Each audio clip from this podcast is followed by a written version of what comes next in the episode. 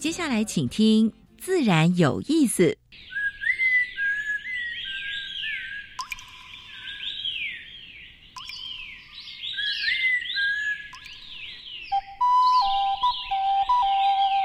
大自然是最能启发人心、最迷人的教室。透过鸟语、虫鸣，顺着山峰、水流，教给我们自然万物的盎然趣味与生命智慧。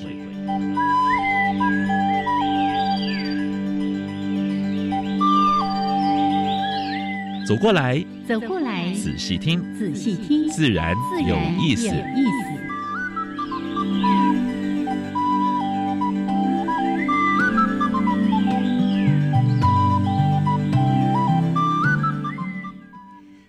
亲爱的听众朋友们，大家好，欢迎收听教育电台，自然有意思。我是杨平视，我是叶杨老师。大年初一，耶呀！恭喜大家诸事如意，耶！还有身体健康，猪年也要行大运。对对，哎，希望大家今年快快乐乐的过日子，然后身体健康平安。是老师，你有没有觉得今年好特别？嗯，元旦一月一号。我们也上节目，对，大年初一。也是我们的节目，耶，开心的，哎，跟大家能够在空中见面，是非常开心的事。两个新年，是啊，我们都陪大家一起来度过。OK，好，真的呢，祝福大家新春如意，那心想事成。是啊，哎，我们今天陪大家谈的话题也非常的愉快哦。对对对对，我们要去逛动物园，是不是？是，哦，这个我觉得，尤其是家里面有稍微年幼一点的这个孩子哦，那个全。家同乐是一件非常棒的事情。对。到动物园去就好像假村假村一样，对不对？但是呢，如果有扶老携幼的话呢，慢慢走，也不要太贪着看啊，因为呃，把它当做随缘，看到什么动物，垮掉你就去探掉。对对对，我只要一想象那个画面，就觉得好温馨，对，好美丽哦。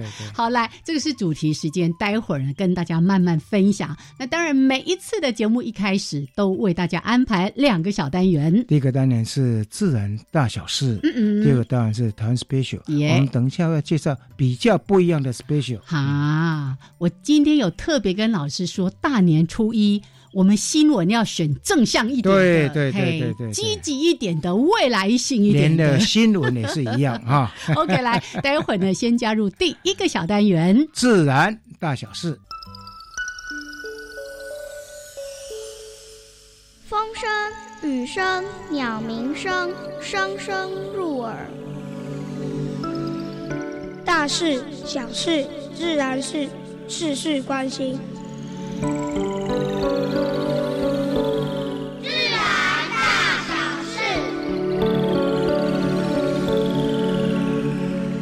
南屿是一个生物多样性非常高的地方，对不对？我好久没去了。而且那个地方的动物、植物都长得比较不一样，跟本岛不一样，哎，特有种特多。嗯，现在有一种列为呃台湾维管是植物红皮书里面的极度濒危种，叫做。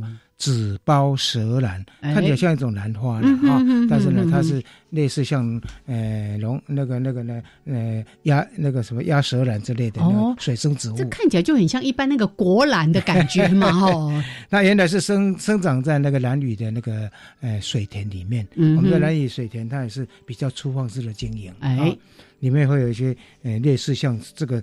过去都变成当成杂草来看的，它没开花，应该就很像杂草。是是，那开花其实还蛮漂亮的哈。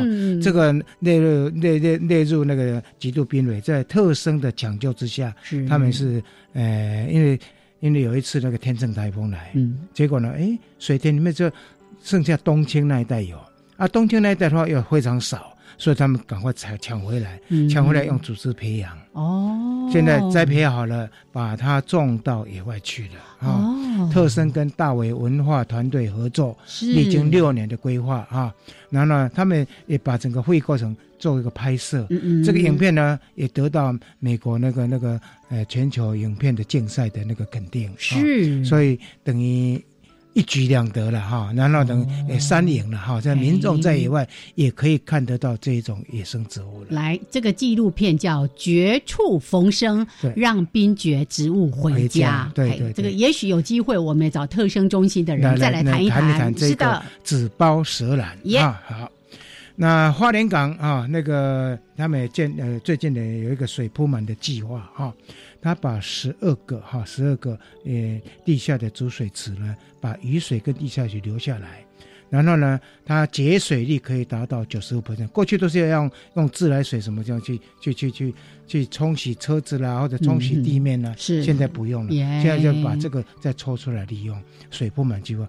如果很多的公共设施能够这样子用。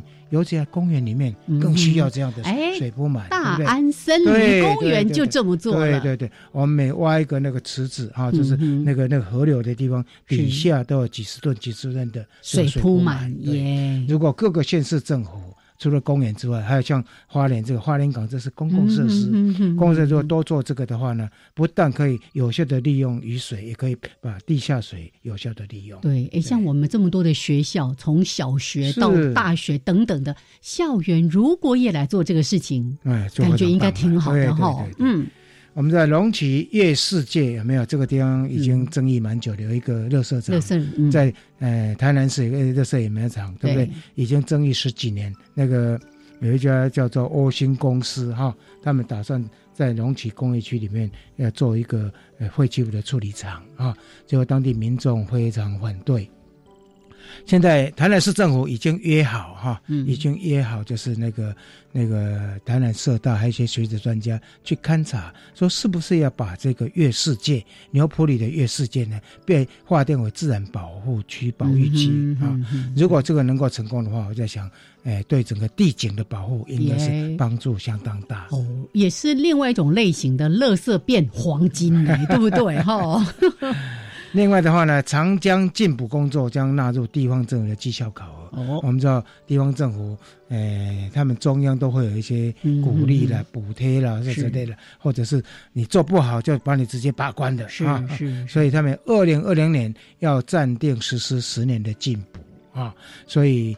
呃，希望他们能够真正落实，彻底来做。因为长江整个水域的话呢，整个状况并不是那么好啊。那最后就跟大家分享的是软化加剧，南极的融冰比四十年前多了六倍。所以换句话说，海平面已经慢慢上升，上升。上升了大概零呃一点四公分，嗯嗯，光这个增加四十倍。是，如果说继续再暖化下去的话呢，我想全球蛮多低洼的区有。有像图瓦卢共和国有没有？那个就不见了，对不对？还有一些像沿海地势比较低洼的这种城市，是大概都会淹没在海水当中。台湾现在其实，在西部沿岸已经有这种这种状况了。也好，这是今天跟大家分享的自然大小事。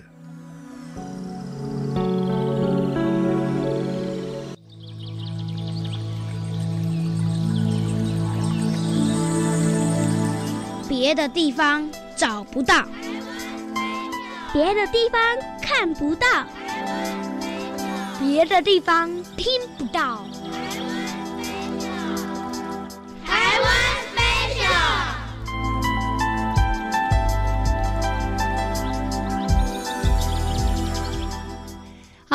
朋友们继续的加入教育电台，自然有意思。我想平时，我是燕子，燕子今天给大家 special 一下，是不是要接续刚才的话题？对，原本呢，我们在今年度的台湾 special 都要跟大家谈哦，用一种有点沉痛的心情谈那个哀伤的心情，对，已经灭绝的或者是濒临绝种，还有珍贵稀有的这些动植物，但今天。大年初一要正向的，对，我们就 嗯，先不谈这个哦。但是这个话题哦，即使是延续老师刚才在提到的这个暖化家具。刚才老师说什么？南极融冰量已经比四十年前多了六倍了，对不对？好，那我刚好呢，最近也看到在《远见》杂志有这样的一则报道。我们刚才不是说的，我们要积极正向看向未来。哎，那。呃，在《远见》杂志呢，这是在这个一月底左右的时候的一个报道哈，我觉得非常的有意思。它的标题提到说，还在封十年挑战吗？大自然环境的十年才真正让人心碎。已经劣化了，已经劣化了。对环境，刚才除了融冰之外，你看有过去一些很好的基地，现在就不见了。没错，然后那个冰川呐，那个永永久的冰封的冰山呐，哎。越来越少，就像刚才提到的，因为它一融化之后，你看影响到的是多么多的这些国家跟城市，所以真的着眼未来，我们在新年的大年初一就好好的来反省一下，但是也让我们的未来真正可以永续。十年前的。呃，这个这个议题起先开始是这个演歌星的时候，这个现在的他是这样子，十年前是长得什么样子，对不对？后来就哎，就开始让大家回顾说，哎，十年前的环境，十年前的呃。我那时候的心态是怎么样？有没有进步？我刚才还在问说，哎，十年前的呃燕子跟现在有没有进步呢？我发现进步是很多的。感谢感谢，我就回应老师说，应该那个皱纹有多了几条了哈。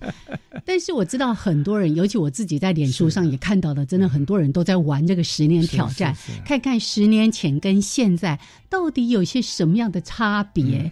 但是呢，在《远见》杂志这边，他们其实也特别引用的很多很多的这个相关的这种研究啦，或者是科技的报道啦等等的。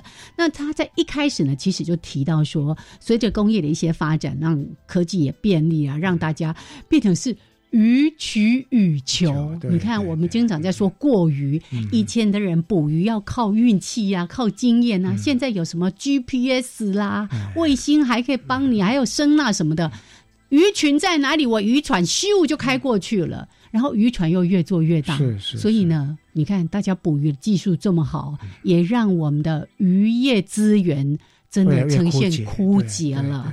好，那这边呢，它其实不止提到这个，还要像什么声音现象啦、气候变迁，还有全球暖化等等的问题，一直在扩散。所以呢，让我们好好的来看一下。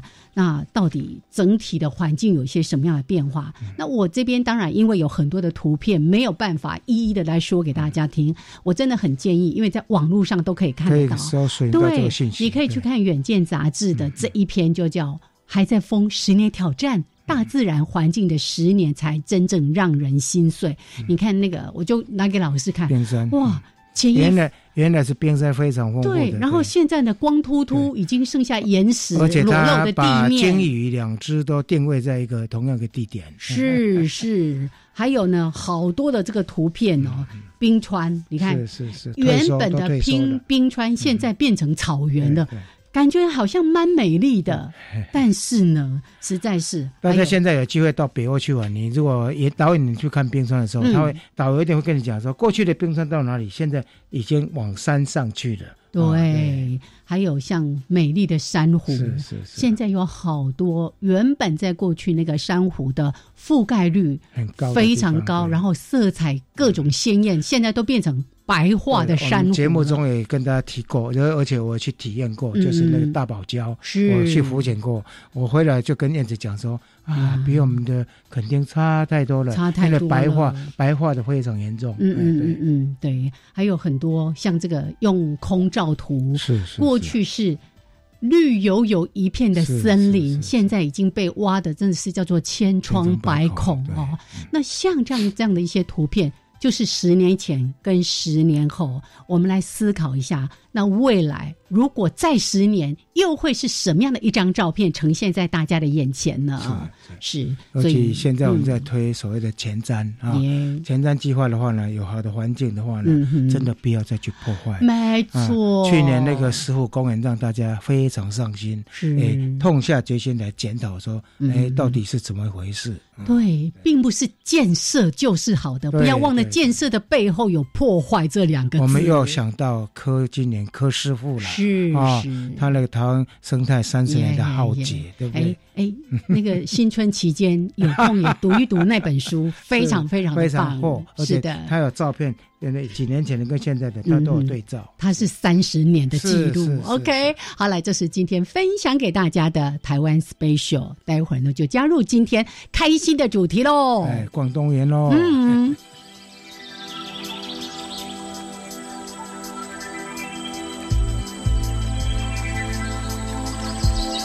好。迎朋友们继续的加入教育电台，自然有意思。我是杨平四，我是燕子。大年初一喜气洋洋，真的真的。刚才呢一开场就很开心了，太开心了。其实每一次哦，遇到过年期间，我们都会跟大家谈当年的生肖。可是我们这一次特别因为非洲猪瘟的问题，我们把它挪到这个年底，哎，要新年就是迎接的时候啊，来跟大家谈这个话题。所以今天谈什么？谈。动物园有什么新的展览？那除了这个之外呢？我们今天的这位来宾，他也是对于这个动物福利有相当有研究的。来，我们来欢迎我们今天的来宾，博士彭仁龙博士区长。Hello，Hello，哎，新年快乐！新年快乐！新年快乐！是 哇，真的好开心哦！又到了过年了。对，尤其全家去最适合哦。不过要先提醒大家，在过年期间，其实动物园的这个交通非常的繁忙哦，建议大家还是搭乘大众。运输系统也比较环保。我待会再来介绍一下儿童区，先跟大家介绍一下无尾熊馆也有新的展示。首先是我们有三只无尾熊的宝宝，我们俗称为 Joy 哈，无尾熊的宝宝都称为 Joy。有三个新的三个新的 Joy 已经出代了哈，所以大家可能到无尾熊馆、母熊馆去，妈妈的对，已经出来了，已经经过六十几天，所以从育儿袋里面已经出来，所以大家可以看到，已目前已经有两只会背在妈妈的背上。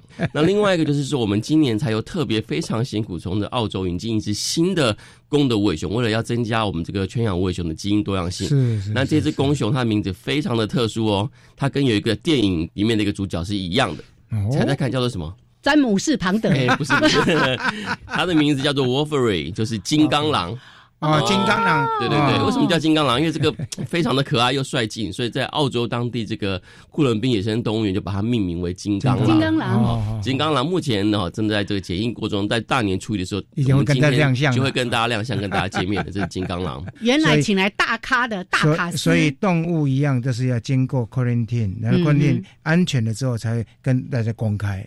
是是是，而且刚才呢，我们彭博士彭区长有特别提到一个概念，也是我们之前在谈到说，我们不是有。那个金刚宝宝，哎，不是宝宝，是大人，对，送到送到英国去了，荷兰，荷兰，对，哎。基因多样性，这是一个很重要的问题。为什么要基因的多样性这么的重要？其实就是很简单。我们现在动物园的展示或者是收藏这个动物，已经不从野外抓进来了。嗯那不从野外抓进来的话，那这些动物怎么样可以永续的在这个动物园里面继续存在呢？那就是要靠各个动物园里面的团结合作，把不同的基因呃越远的动物能够融合在一起，然后去各个不同动物园交换动物，这样的话保有这个在圈养的状况之下，大家的基因的这个多样性是足够于他们一代。繁衍大来，那这些这个基因都有这个计算的方式，所以为什么我们会大老远的把我们的金刚猩猩送到荷兰？其实我们明年也要从荷兰送进两只金刚猩猩到台湾来哈，所以这个也都是在动物园界的做的一个动物的这个保种。那为了让这个动物的物种能够延续更多的话，所做的一种努力方式。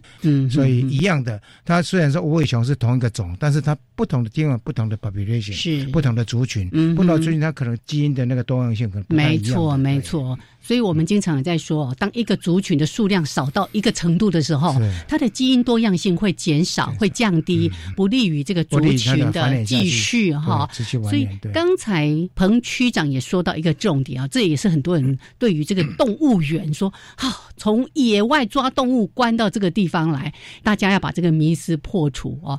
正常的、正当的这个动物园，其实刚才彭博士说到一个很重要的，我们不再从野外抓动物过来。所以我们需要动物园之间相互的合作，有一些基因多样性的问题。对对对，所以就是我们动物园才刚加入这个欧洲动物园水族馆协会，那也就是因为想要透过这个协会，它本本身有一个族群管理的机制，他们就是说集结了区域性的动物园，比如说我家也有尾熊，你家也有尾熊，那所有有养尾熊的动物园就来结合一起来把这个尾熊的族群做一个最适合的调度。啊，比如说今年度我们觉得要把哦 A 动物园的尾熊来做繁殖，所以我们就把 C 动物园的尾熊。某一只公熊或某一只母熊调到这个 A 动物园，好，就是利用像这样族群调度的方式。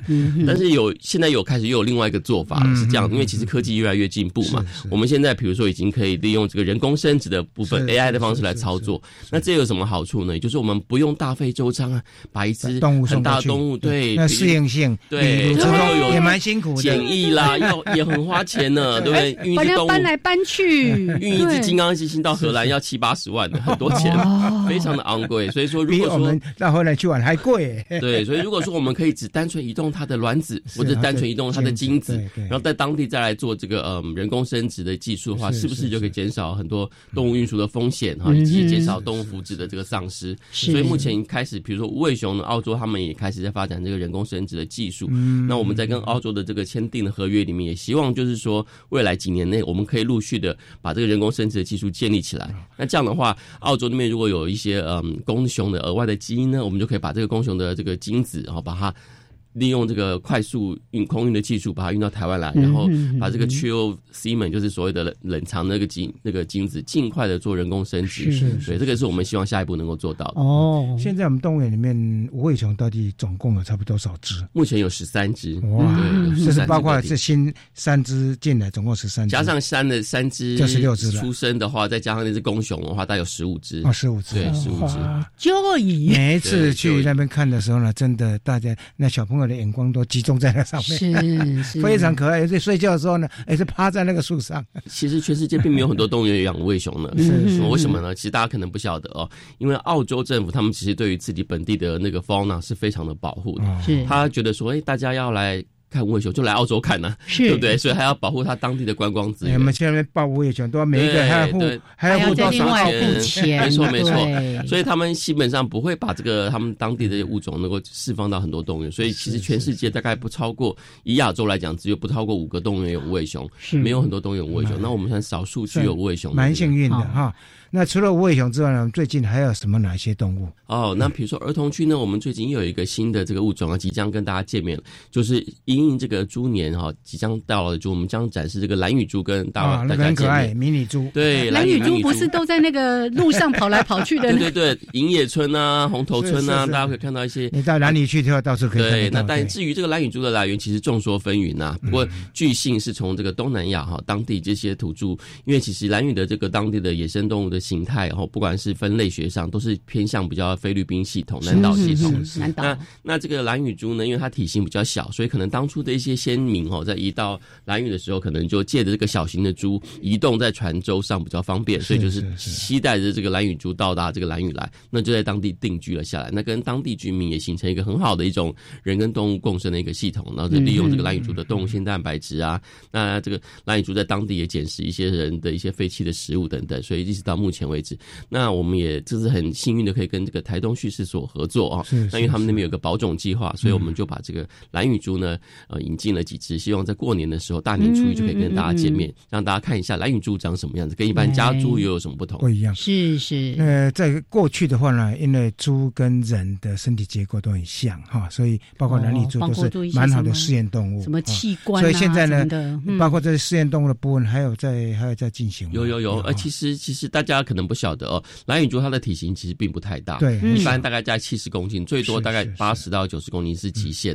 所以它其实没有办法像一般家猪、大白猪一样长到一百多公斤，所以它的公这个它长的速度也稍微慢了一点，所以它并不是很适合作为这个经济动物哈，作为这肉用的这个动物。但是它因为它体型小的关系，所以在这个手术台上容易操作，所以事实上目前这个台东畜事所繁殖的这些蓝羽猪呢，也大百分之八十以上都是供给这个嗯实验动物中心来做这个动物实验。嗯，那大家可能会好奇说，为什么要做动物实验呢？动物实验是不是很残忍呢？对啊，现在很多人也都在抗议呀。对对对，但实际上大家可能不了解，我们所有使用的这个药物啊、化妆品啊，甚至是一些医疗的技术的那个改变，都必须要透过实验动物来先做过这个测试。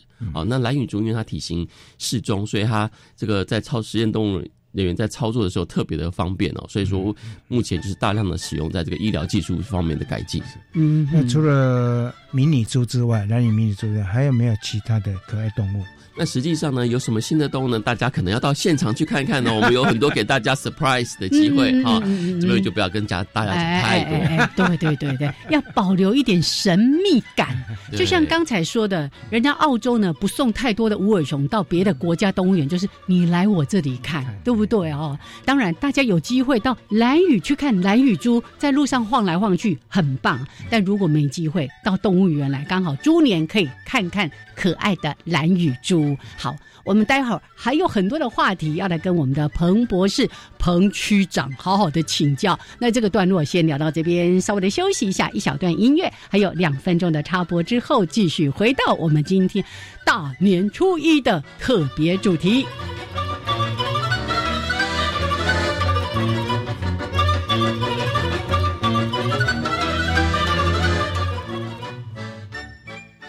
找年味，在人潮汹涌的年货大街里，在袅袅香烟的寺庙祝祷里，还是在归心似箭的车站月台里，回家吧，过年就是相聚的时刻。教育电台祝您新年快乐。Open your mind，就爱教育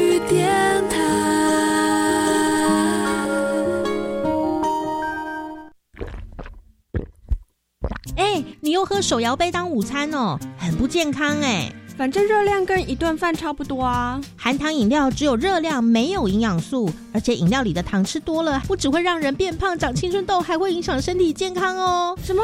这么严重？你怎么知道的？因为教育部学校卫生资讯网的减少摄取含糖饮料教学手册有教我们减少糖饮，健康没烦恼。以上广告由教育部提供。妈，新闻报道中国大陆有非洲猪瘟，跟我们有什么关系呀？非洲猪瘟啊是很强的病毒，不会传染给人，但猪致死率高达百分之一百，哎，要防范疫情才不会影响台湾。可以怎么做呢？要做到三步：不参观疫区畜牧场，不携带肉类产品回国，不网购国外肉类产品，违规携带入境最高有一百万元罚款。我们要做到三步，一起守护国产猪不受非洲猪瘟威胁。以上广告是由教育部提供。加外加外，阿玛波拉，扎根格玛西卡斯达斯，的加古拉布古列列。大家好，我是来自台东的胡代明，这里是教育电台。那罗哇那咿呀那呀哦哎呀，那是你呀鲁玛的呀恩，哦朋友们就爱教育电台。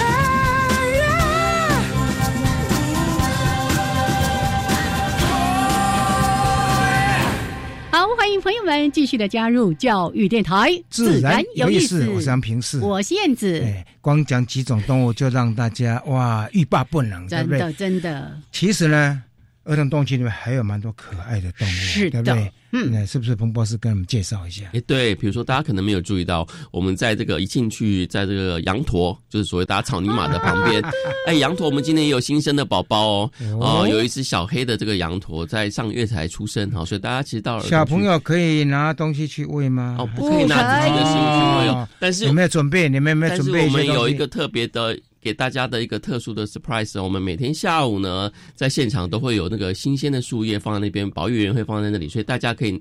有需要的话，可以拿那个现场。差不多几点？差不多大概在下午呃早上十点半跟下午两点半各有一次机会，大家可以在那边可以试试看拿新鲜的，这当场我们准备的食物。可以想象是大家那时候会排队排很长。对，羊驼它是哪一个州的动物呢？大家猜来看。哎，我记得是美对对，所以它是南美洲和安第斯山智利等等。所以在羊驼旁边，我们也展示了另外一种南美洲的动物，叫做长鼻浣熊。哎，长鼻浣熊，大家想说浣熊。浣熊不是在美国啊、加拿大那种黑白黑白不对哦，还会去翻垃圾桶对。但是长鼻浣熊它跟北美浣熊有一点点不太一样。首先，它的脸是尖长型的，不是像北美浣熊是宽长型的。然后北美浣熊是黑白，那长鼻浣熊是棕黑相间的，它一样是有环状的尾巴。那另外一个最大的特色就是长鼻浣熊它是日行性的。哦，那那北美浣熊是夜行性的，对对。所以说白天的时候，大家在动物园可能看不太到北美浣熊活动，可是长臂浣熊在白天是非常活跃的哦。哦，哎，这个说明很重要，否则很多人说啊，他们不是应该夜行性的，你怎么强迫它白天在这边活动让我们看呢？对，原来这个品种它是日行性的，这个种类要纠正你一下。哎，这个种类 没错没错。对，那长臂浣熊呢？它其实过去它本来生活空间是比较，我们给它空间不够大，所以它有时候会在室内展现出一些刻板行为。什么是刻板行为？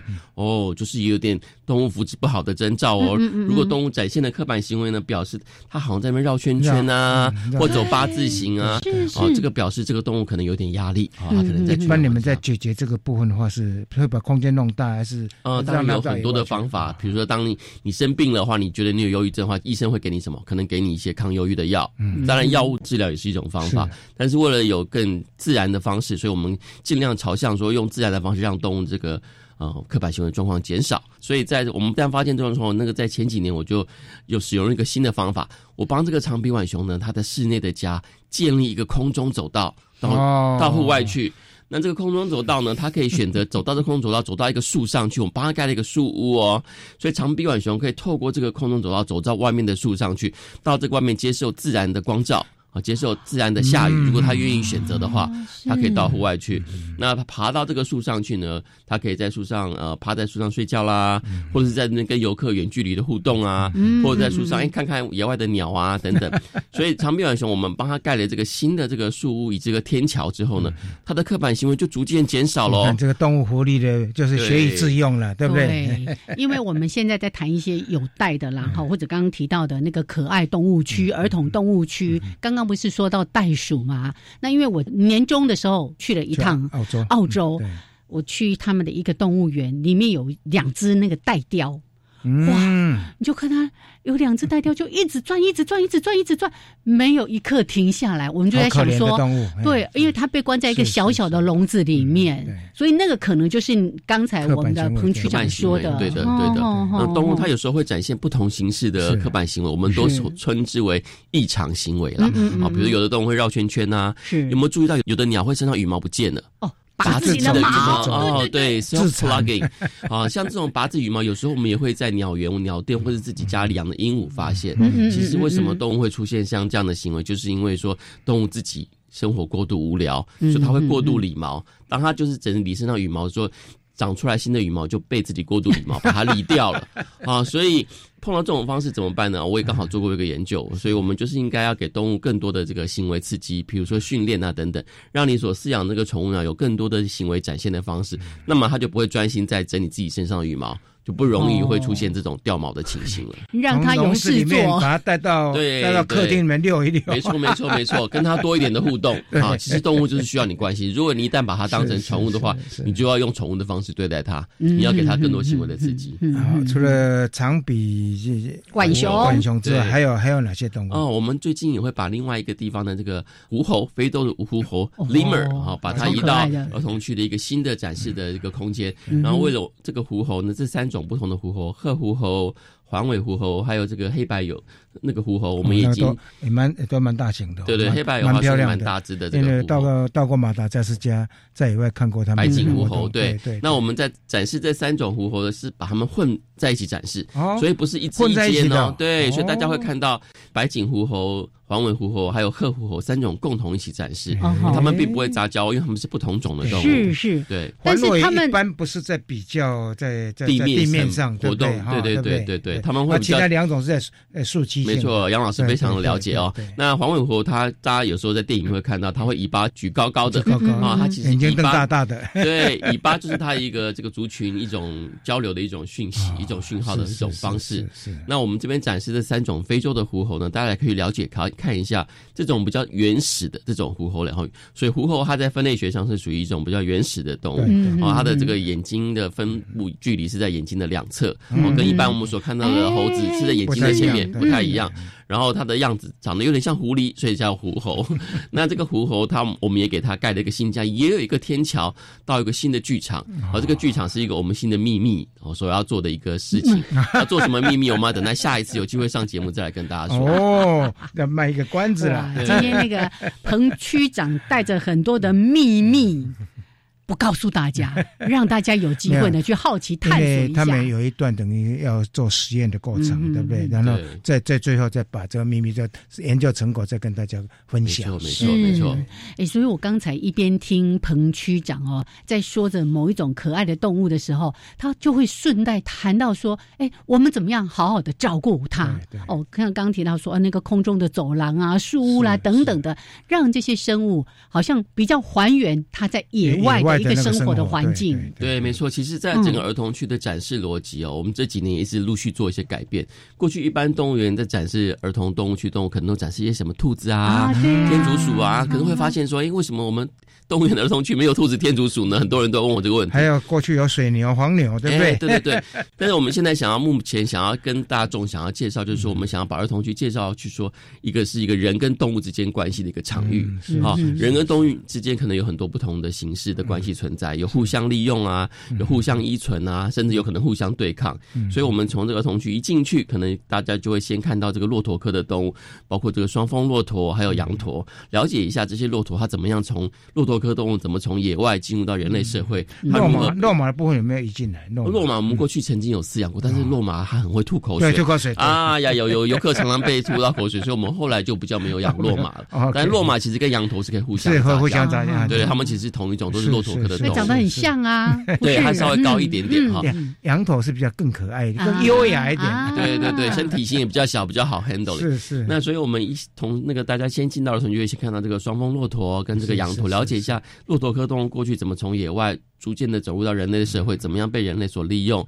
然后接下来会慢慢进入到一个介于这个人类跟森林之间的一个动物区，比如说长鼻浣熊。是那其实，在这个长鼻浣熊附近，我们还会看到一些走来走去的一些禽类哦，一些家鸡呀，啊，这些其实是不同的禽类，包括鸭或者是中国华鹅这些，这些也是一个很特殊的一种长尾鸡的部分里面，在我们这个可爱动物区里面做展示。嗯，我们展示的是其他不同其他不同的鸡啊，这些鸡呢，其实是中心大学的保种动物科学系他们所展示。的一些呃保种的一些积累，那我们希望借由展示一些不同的保种鸡，让大家了解一下，说呃目前到底有哪些鸡啊？比如说呃。华东土鸡啊，或者是这个乌骨鸡啊，乌骨鸡是什么颜色的？嗯，乌骨鸡是黑色啊，不是黑黑的吗？哎，它的皮肤对，乌骨鸡皮肤是黑色，它的毛是白色的哦，它全身是白色的哦，所以大家可以去了解一下哦，为什么会有这些家鸡经由这个红原鸡、绿原鸡几十年的这个原鸡也有嘛？哈，原鸡也有展示吧？原鸡原鸡有展示，但是在鸟园区展示。对，所以大家可以去。我们希望这种开放式的展示，大家可以去看一下，说这些鸡鸭呃平。平常是怎么样过去？在我们后院的方式，跟我们的这些下上一代，像我阿妈时代，他们那个时候的鸡鸭都是养在后院。现在大家都看不到鸡鸭了，对不对？为什么？因为鸡鸭他们都大量的饲养，为了提供给我们更便宜的动物性蛋白质。好，所以我们想要用这个机会让大家小朋友可以看一下鸡鸭原来是长得什么样，他们的啼叫声是什么样子。不过要小心，有时候鹅在繁殖期时候领域性很强，它会追逐你哦，会啄你哦。我小时候都被追过。对对对对，尤其是中国华鹅蛮凶的，是是是。对，所以我们也希望说大家要去学习这种跟动物共同相处的方式，虽然有时候会碰到这个动物追逐你，不过你要了解这是动物的天性啊，因为这是它的鸭鸭子之类也有在这一区吧？有有有，我们有展示像番鸭，或者是嗯有展示这个呃罗曼鹅，好白罗曼鹅就是大家平常常吃的肉鹅啦，哦，我们常吃的这些鹅肉啊，这些就是来自于白罗曼鹅。以前我们小的时候看到那种身上有。花纹的这个华鹅现在已经比较少了，是因为华鹅它的这个第一个它有点太凶了啊，它的领域性很强。第二个就是华鹅它的生肉率没有像罗曼鹅这么高，对，所以目前平均这一般的养鹅户都是养这个白罗曼鹅比较多，换作率。我要举手发问，刚才提到什么保种鸡？对，那那是一个什么什么情况呢？呃，应该是说这个鸡或者是猪哦，哈，这些在饲养过程中其实是有很多不同类型的，嗯嗯，哦，比如说过去可能有桃园猪啊，过去也有嗯其他类型的猪，但是后来因为这些猪的这个生长速率可能不够快，或者是它容易生病，所以慢慢慢慢，它们在这个育种的过程中就逐渐被农民所淘汰，就留下一两种像 dominant 的这样的一个物种群，比如说大白猪。那鸡的话，可能就是。呃呃，肉鸡还有蛋鸡，这主要两种品系。那这两个品系就是主要是产蛋用跟产肉用。嗯，那其他的这些比较特殊的鸡群，像花东土鸡，它它可能肉质比较坚韧，但是因为它饲养起来它比较凶，可能会彼此互相攻击。是哦，然后它可能会飞走。哦，说你如果要平视在这个平视的空间，它会飞到树上去。比较难管理。不错，刚刚从彭博士的口中，我们可以发现说，动物现在很灵活，嗯哼，跟各个动物之间除了有交换之外呢，跟各个大学的这些保种单位也都有沟通。所以，一个动物园不是只有做动物展示，它其实研究方面它是扮演门中的角色。没错，没错。啊包括教育方面。是，所以刚才有提到说，哎，这个地方的保种，那个地方的保种。还是回到我们前面在提到的，也是一个基因多样性的概念，对不对？哈，对，我们不要让野外的这些原有的，不管是原来的种类啦，或者是品系啦等等的，我们把它保留下来。然后，好，来。我们待会儿呢，再继续来谈。尤其呢，刚才在谈到很多动物的时候，我们的彭博士、彭区长都会特别提到，我们怎么样关照到这些动物的福利。我们待会儿呢，再就这个部分好好的来谈一谈。这也是他博士论非常重要的精髓。OK，来休息一下，一小段音乐之后，我们再回来。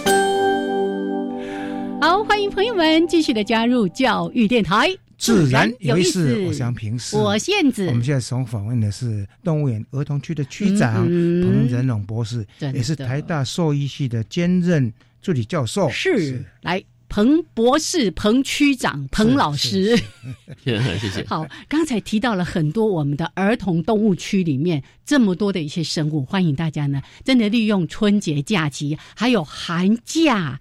多多的带我们的家人到台北市立动物园来，哎，这也是对于我们这个大自然的一个了解，对不对？哈，好，那刚才特别说到，我们当然很关心，说啊，很多的动物被圈养在这个动物园里面，对我们怎么样去关注到它的福利？那我们在说动物福利的时候，我们会关照到哪一些层面？哦，对，大家常常会好奇这个问题哦，为什么是动物福利啊？嗯，动物福利到底是讲一个？种的福利，过年要发红包。嘿，对，到底是某一种动物的呢，还是说是一个动物跟环境之间的关系呢？哦，其实动物福利它这个名词，在这个动物福利科学这数十年有很多的演进哦。嗯，那比较近期的这个嗯解释方式呢，其实是指个体。嗯，好，就是说，每一只个体，它在这个适应环境改变的时候，它的呃内在跟外在所要抗衡这个环境所改变的状况，可以称为它是一个动物福利。所以，动物福利它是一个不断 dynamic 一直不断在改变的一种状态。我们也可以说，在同一群，比如说小朋友啦，一群同一班老师，他在教一群小朋友的时候，每个小朋友遇到同一班，比如说要突然要临时考试了，有的小朋友可能可以适应的很好，比如说平常准备考试都有在念书。那这时候突然来一个临时考，他可能就可以适应很好。他的 对他的福利就是比较好。但有的朋友平常没有念书，哎，都在打电动，突然来个临时考，他可能压力很大，他会很紧张，他可能就适应不良，可能会忧虑。所以这时候他的动物福利状况就不好的。所以其实每一个动物福利的个体。它其实是不一样的，即使是面临环境一样的状况，每一个个体都是不一样。所以动物福利大家千万要记得是跟个体有关的，不是群体的一种判断方式。是，所以我们在节目常常在讲要格子鸡的问题，有没有？就是一个空间要多大，有没有？所以他们生活在一起的时候会不会压迫感，对不对？所以。就是那个因材施教的概念哈，对对。那不同的动物，因为它对于环境的适应性，那个变迁呢，尤其像刚才我们在谈到说，动物园之间怎么相互的交流。过去呢，就是一定要把动物送到遥远的地方，对他来说，可能他要重新适应。那会不会在适应上产生问题？我们现在说有没有办法透过其他的方式，也可以做到基因的多样性，又不要让动物经常受到这种因为环境的变迁，那个压力是很大的。对，刚刚老。是杨老师有提到所谓的鸽子笼的鸡，什么是鸽子笼的鸡啊？哦，就所谓的 battery chicken 啊，battery cage。这个鸽子笼其实就是一个非常小，就大家可以想象一张。A 三的纸有多大？A 三的纸，一般的格子笼的鸡要养四只鸡在里面，养四只蛋鸡在这个 A 三的纸上，这个大小空间是，所以这个其实鸡要在一整天过这个一终身，就在这个 A 三的纸上有四只鸡养在上面，那他们就这边产蛋。所以大家平常吃到的蛋，为什么蛋可以这么便宜？蛋一颗五块钱、六块钱，就是因为它是养在这样的密集的空间。如果呢，你对动物福利比较要求的，你可以选择不要吃这么。这么密集产生的蛋，你可以买放肆的鸡的蛋啊，或者是自由农产产生的蛋，但是它单价就稍微贵了一点嗯嗯哦。所以动物福利跟这个国民的经济也是有密切关系的。我们必须要说，为什么啊？西欧国家或者是美国，它为什么他们的动物福利比较好？因为他们经济稍微。比较发达一点，所以民众他可以负担得起比较贵的一颗，比如十五块的鸡蛋。但对我们一般的人来讲，可能五块六块也有一点贵国内好像有些农场也开始在在我们在友善的鸡蛋，友善的对对 animal friendly product，就是友善动物产品，它可以在它的标签上标示。所以有时候我们可以在，比如像欧盟，它甚至更严格，它不是在这个外包装，它每一颗蛋上面都要打上编号。哦，比如说零号的，可能它就是表示它是这个自由农场生产的；是一号的，它可能是。这谷仓式的，是，然后三号的哦，可能是哪一种呃改进的。这个笼子的，但是他们现在已经不允许鸽子笼的饲养方式。二零一二年开始就已经不容许鸽子笼饲养方式，所以台湾还在这方面还有很大的进展空间呢。是是，所以那样的饲养方式是非常的不人道的。对，所以当我们在谈动物福利的时候，我们一方面当然关注我们在为了教育而展示的这些动物的权利福利之外，我们也会关心。大家更密切接触到了，像刚刚提到说很多饲养的，包括猪啊、鸡啊、鸭啊等等的哦。对，其实动物的这福利也不是只有跟大家吃有关系啦，其实跟我们的食衣住行都或多或少有点关系。比如说你吃的药物好了，是我们生病的时候是不是要吃药？但是这些药物呢，他们在上市之前都必须要经过这个药物测试啊，所以药厂他们都必须要做这些动物实验。不管是你吃进去肚子的药啦，或者是你受伤外伤所你要擦的皮肤的药啊，甚至是隐形眼镜药水这些哦，他们在上市的时候都必须要经过这个动物实验。那甚至是大家女性朋友们需要使用的保养品啊、化妆品，这些也都是必须要透过动物实验的啊。所以整个这个嗯动物实验的市场其实是蛮庞大的。那在春节这个过程中，除了儿童动物区之外，还有哪几个区你要特别介介介绍一下？哦，对对对，忘记跟大家介绍了。我们即将会开展的一个就是南美洲的热带雨林区哦，这一区全部都是展示中南美洲的这个呃热带雨林的动物。是，那这个是一个非常大的计划哦。那我们也历经了大概十年的建设，做了很久哈。对对对对，因为公共工程就比较多的这个程序上比较冗长，已经要正式开幕了。对的对的对的，希望在过年的时候，我们在过年大家应该就可以顺利的看到这个呃中南美热带雨林馆这边的一些物种。是是。